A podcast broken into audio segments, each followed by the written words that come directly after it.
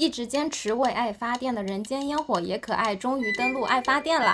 欢迎大家扫码或者在爱发电给我们支持，你的支持是我们更新的动力，记得关注订阅哦！我们每周三尽量见。我是工作性价比一般，但实际体验爽到爆的阿华。我是工作性价比和实际体验都一般的乐仔。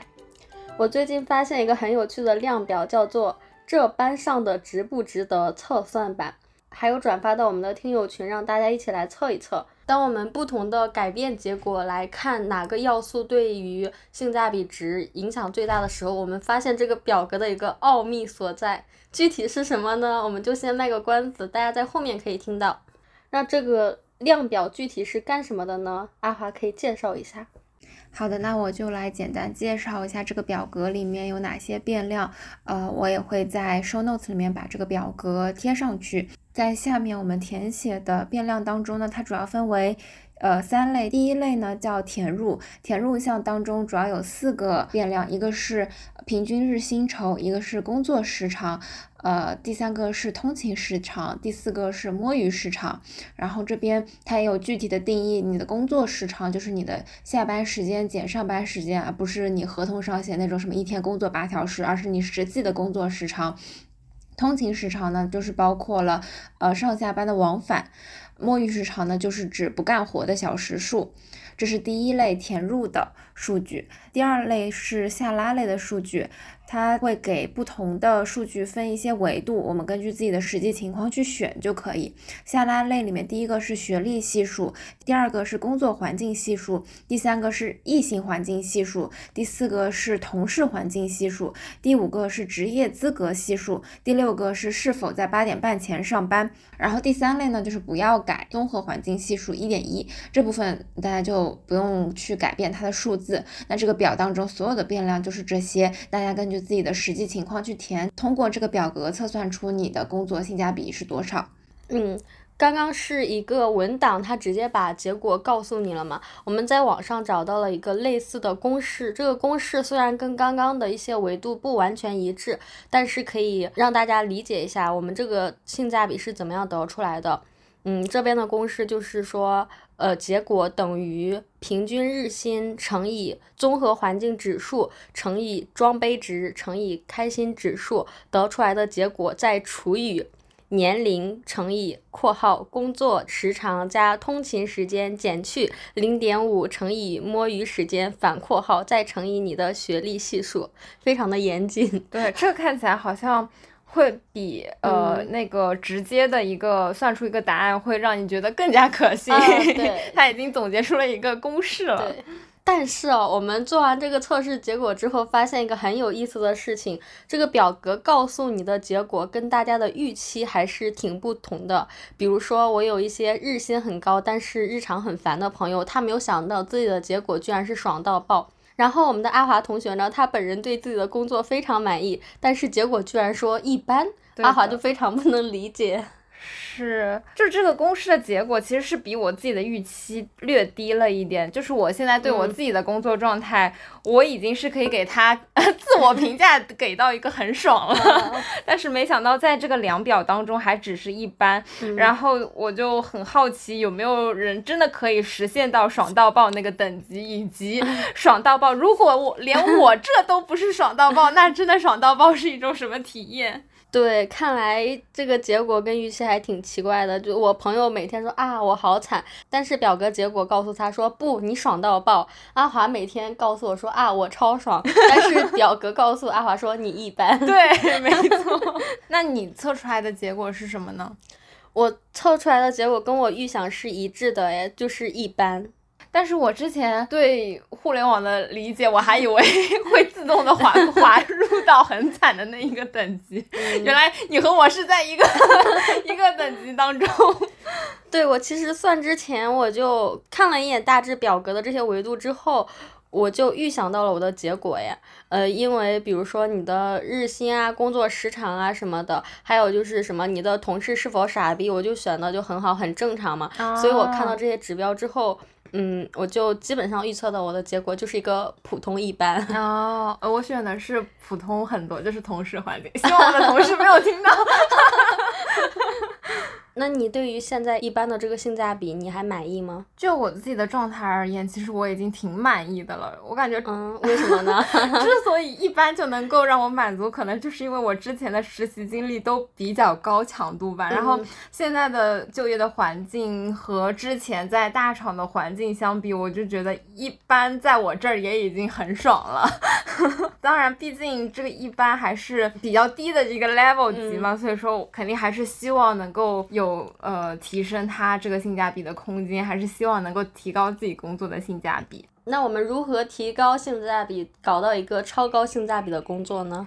对，就当我们发现自己的性价比都还不是很高的时候呢，我们就开始改变这个量表当中的不同维度的数值，试图去提高我们的这个工作性价比。我们找到问题所在，然后。有目的的去提升是吗？对对对，就发现这量表当中的维度还挺有意思的。就像我在介绍这个量表的时候，其实就已经把它自然的分成两类了嘛。第一类的话，它是偏工作的硬性条件的，比如说它的薪资啊、你的通勤时间、工作时间和摸鱼时间，我就在这几个要素当中疯狂的改，就是哎，要么就是呃拉长通勤时间，要么就是缩短工作时间，试图看看这几个要素对最终结果的一个影响程度。但是后来比较下来就。会觉得其实这几个变量它的影响效果差别不大，嗯，只有日薪对于结果的影响变化是最大的。那第二类呢？工作的软性条件。第二类的话，就是包括你的学历啊、工作环境啊、接触的异性啊、同事的质量、职业门槛以及是否需要早起这些要素。呃，在这一类当中，我也去疯狂的 改了一下，就会发现，当我把异性数量这个维度的。呃，数值拉到最满的时候，它对于结果的影响是最大的。但是，但是当我改变其他一些要素，我把其他要素的数值拉到最满的时候，它并没有像异性数量的影响那么大。所以说，就会发现，哎，是不是第二类的这个因素当中，异性起到了一个比较大的影响？哦，那所以说，异性它的重要程度都已经赶上日薪了耶。对，没错，就是日薪和异性的数量对于结果的影响的幅度是最大的。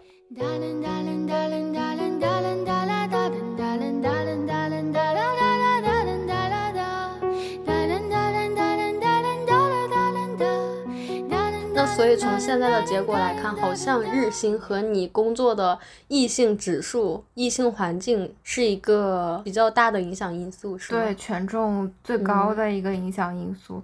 那我们先问一下第一个吧，你觉得工资是一个决定性的因素吗？因为我们刚刚说了嘛，你把那个平均日薪提高之后，就能够迅速提升你的结果性价比，也就是说它的权重是最高的。对，然后我们就在想，假如说一个人的日薪真的达到很高之后，那他是不是其他的因素？再惨，数值再低都不会影响他最终的结果了，那他就已注定是一个爽到爆的工作了呢。呃，于是我们就找到了洛仔的一个朋友，那位正在创业当中的朋友，他的收入就是目前呃脱离了打工人框架之后 top 级别的这个日薪水平，然后想通过他的日薪来找到高性价比的这个爽爆工作。但是当我们把这个表格发给他的时候，洛仔朋友其实提出了质。质疑，嗯，对，他就直击灵魂的拷问说，咋能忽略心理因素呢？我当时就问他嘛，然后他就跟我说，日薪算多少多少钱吧。当他把这个数字告诉我的时候，我就说，好的，你已经是爽到爆的那个 level 了，就是因为我们前面已经测试过公式了嘛，所以我就知道日薪的影响要素是最高的。所以他后面就一直在卖惨说，哎呀，我工作时长有十几个小时，摸鱼时间为零。同事傻逼很多，异性也没有。就即便他跟我说了这么多，我心里面也知道你的结果肯定就是爽到爆嘛。我就把那个测试结果截图发给他，他说那这个不准，就是凭日薪判断的啊。嗯，我就反驳说，只要日薪高到一定程度，其他的要素都影响不大。他就是我刚刚说的直击灵魂的拷问，说怎么能忽略心理要素呢？对，当我们发现这样一个爽到爆的工作，但其实他本人并没有 爽到爆的时候，就会发现可能在这个量表当中，工资对他的影响太大了，以至于他就已经忽视到其他的维度的数值。那我们会觉得，哎，那这个表格看起来似乎也并没有那么的客观。对他说完之后，我就发现这个表格确实有很多不严谨的地方，所以我们就觉得。写这个表格公式的人可能就是一位资深社畜吧，甚至暗暗揣测一下，他可能就是一个技术宅男，因为他只考虑了这些很客观的条件，什么你的日薪多高，你身边的环异性环境怎么样，但是他完全没有考虑这个人的心理要素。对，所以我嗯，我们就暗暗揣测一下这个表格的制作人。对，就发现了这个测量表的一个小 bug，也就是我们一开始提到的一些 奥秘。嗯，对。当我们发现这个表格并没有想象中那么科学的时候，我们又浅浅抽离出这个表格，去自主的思考一下，就我们会如何去提高。假如说没有这个量表的话，我们会如何去提高自己的工作性价比呢？然后我就。呃，回归到这个性价比的本身，去搜了一下这个性价比的定义。哇，这么学术吗？对对，一个严谨，就是当一个量表都不可靠的时候，用我的严谨去打败那个量表。就是百度上对于性价比的解释呢，就是商品的性能值与价格的值比是反映物品的可买程度的一种量化的计量方式。说人话，也就是说，在生活当中，比如说我们在买东西的时候。花最少的钱买到最多或者最好的东西，那就是我们大众所认为的高性价比。那么，当我们把这个概念置于职场环境的时候，那工作的性价比就是呃干最少的活赚最多的钱，这就是我给他下的一个定义，工作性价比的定义。嗯，那其实当我们给他解释为干最少的活赚最多的钱的时候，那我们其实能够最直接的改变它的变量，那就是工作时间和工资，钱多事儿少。对，没错。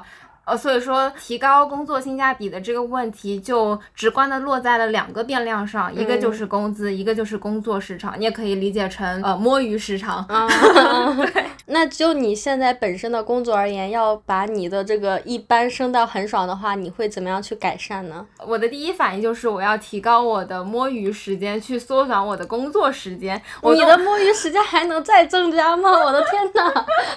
你现在都已经，我已经很有良心，就是我都没有去想过我是不是要去提高我的工资，因为我摸着良心来说，就我现在的工作量，这个工资已经很很良心了。已经很 OK 了，我不会再去要求说我要加工资什么的。那我想替听众问一句，你们公司还招人吗？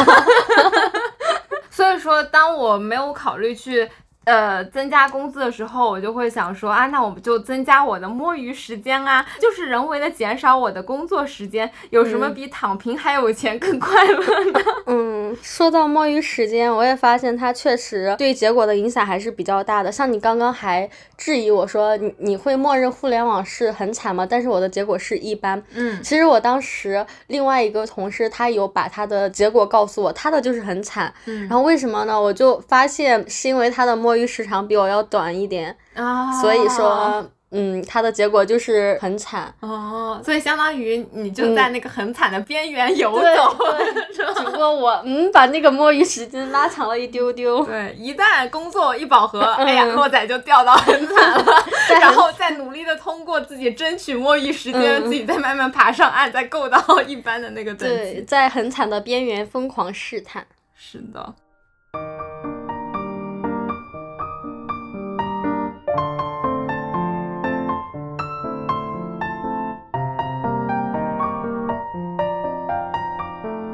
那其实刚刚说的钱和时间，就是一些我们很老生常谈的话题。这样的话，就会又落入俗套了嘛。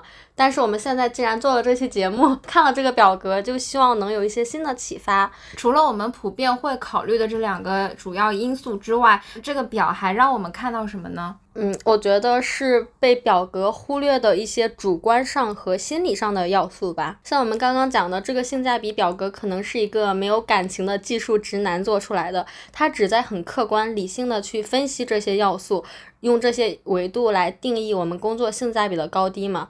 但是其实，嗯，他忽略了每一个个体他的目标，也忽略了我们的心理要素。嗯，首先是心理要素，就像我刚刚讲的，我那位朋友，他看到答案的时候就直接回了一句：“咋能忽略心理呢？”我就想了下，说：“对啊，像阿华，我们两个之所以没有意识到心理要素这个点，是因为我们两个的工作还算是压力适中，嗯，也没有到精神崩溃的边缘。对。但是我这位创业的朋友，他每天要面临很大的压力，遇到一些很难搞的人，就是那个括号同事傻逼很多，所以说，即便他的日薪很高很高，那测试结果也告诉他说你的工作爽到爆，但他本人其实一点都不快乐，每天处于一个精神紧绷的状态，那就很难再说所谓的性价比高低了。对他就会觉得那个量表 并没有充分的体现出他在做什么，他的工作的维度。嗯，对，但可能我们因为这。方面受的影响比较少，所以就觉得啊，这几个维度也姑且可以概括吧。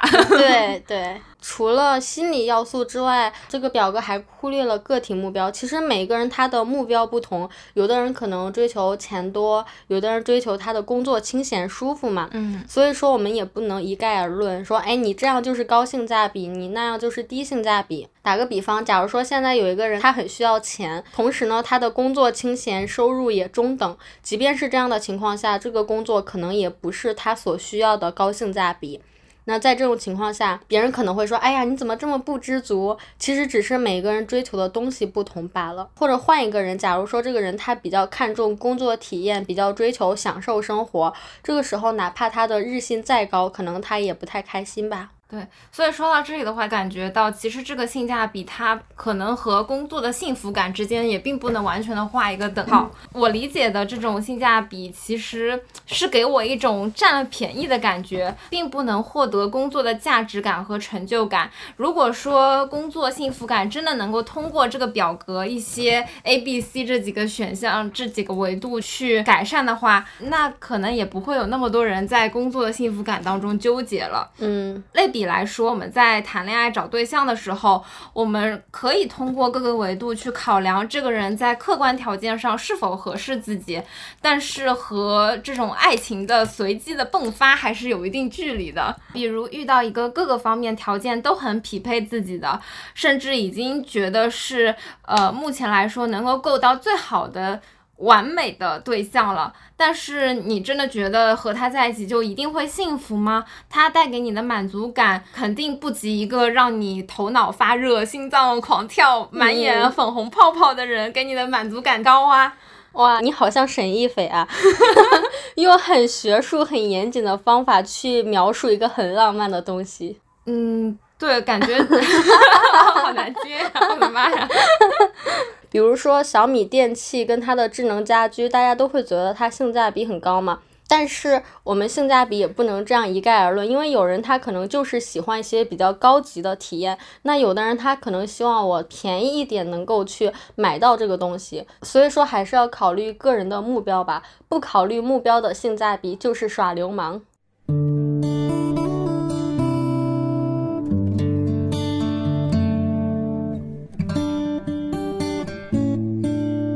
如果我们在选择工作的时候不考虑性价比的话，那我们会优先考虑什么呢？我感觉。早期就是我还在读书的时候，大家提到找工作的时候，都会提到完美工作三要素，就是离家近、工资多、不加班、钱多事少、离家近。对，没错。但是我其实现在选择工作的话，我还是会考虑性价比的。嗯，哦，就是因为当我假如说不在这个工作上倾注我的兴趣爱好的时候，我就会从一些客观的条件，就像这个表格上列的一二三四五六，从这些角度去很理性的权衡。我干这份工作究竟值不值？就是我同样的工作，我怎么样去实现一个性价比的最大化？但是如果我在做的是我所热爱的东西，或者说是倾注了一些的我的感情在里面的话，我可能就不会计较这些了，就是直接上头就是干。就这个真的很像谈恋爱，就是当你 一见钟情，觉得就是这个人的时候，你就不会考虑他什么家里有没有钱、有没有房、有没有车，你就会觉得。不管我就是要和他在一起，这种感觉，就好像是你没有特别喜欢的时候，你就会去看这些条条框框。但是假如说你真的遇到一个自己喜欢的人，就这些都不是事儿了。对的，嗯没错。但像你刚刚问说，抛开性价比的话，你择业会优先考虑什么吗？嗯，但是你知道我的第一反应是什么吗？我抛不开，就像是我们看网上会有那个段子说，假如说现在抛开钱，你最需要什么？大家评论会说我抛不开，笑死，抖机灵的神回复。那这就想跟大家小小的互动一下，也是之前我跟阿华激烈的讨论。假如说现在有一份工作，它的日薪一千，但是你的工作压力会很大；另外一份工作呢，是你月薪一万，但是工作比较轻松。那在你看来，这个工作的性价比如何呢？然后让你选的话，你会选哪个呢？洛仔问这个问题的时候，我的第一反应就是我会选月薪一万但轻松，因为我还是秉持那个活越少越幸福，越幸福越越开心，就会觉得 我啥都没干，你还付我钱，这不是天上掉馅饼吗？但是假如说我日薪一千，但是我每天都被各种会啊、各种出差、各种见人、各种 social 这些日程填满的话，那我会觉得我日薪一千是我的辛苦所得，就是我说我之前。前在互联网拿到我的实习工资的时候，我会觉得是苦尽甘来，你知道吗？就那种高薪给我的刺激感，远远没有我躺平了 啥都没干，然后给我一个红包这种快乐。对对，好像你之前说过吧？以前拿工资觉得是苦尽甘来，现在拿工资你觉得啊，这是我白捡来的，对，是有种天上掉馅饼的感觉。我说，哎，我怎么啥事儿没干，还有人给我钱？这真的很快乐。就虽然格局很小，虽然赚不了大钱，但是每天都很。傻乐呵，很想听听大家的回答是什么。对，大家也可以在评论区留言，或者加微信 进听友群。嗯。我们这期主要就是通过这个工作性价比的测算量表，然后展开一个小小的关于工作性价比的讨论。这个量表它主要是通过不同的维度因素的罗列，让我们更加具体的看到了我们所做的工作的不同的方面吧。然后我觉得是一种思考的角度，但并不是最终的答案。当你测出来是很爽的时候，但可能你经受着巨大的精神压力呀，或者说是各种。时间安排上的不自由啊，那也不用为了这个高性价比就嗯硬苟着这份工作。那即使你测出来的结果是很惨，但你对这份工作充满了热情，或者说是寄予了你的很多感情在上面的话，那么其实性价比高低对于你来说也并不是一个决定因素了。它即使低又怎么样呢？也不会成为你放弃它的理由。对，结果仅供参考，还是要看自身。对，所以我感觉可能大家在用这个性价比高低来吐槽的时候，可能更多的还是为了表达对工作的一种抱怨，就是也没有真的说 性价比低，我这活我不干了。那我们这期就聊到这里，拜拜，下期再见。你就想到那个什么小米智能，你快说。那我想一个很直男的比喻吧，比如说，好搞笑。比如说，大家都会觉得小米电器。你干嘛？刚刚说的时候不是挺正常，觉得贼有道理。那你就是嗯嗯，说完之后就觉得很奇怪这个比喻。大家在各大平台订阅《人间烟火也可爱》，关注微博“可爱充满人间”，也可以添加微信“可爱 FM 幺幺幺七”加群一起聊天。有任何选题建议，发送至邮箱“人间烟火也可爱”的首字母小写幺幺幺七 at 幺二六点 com。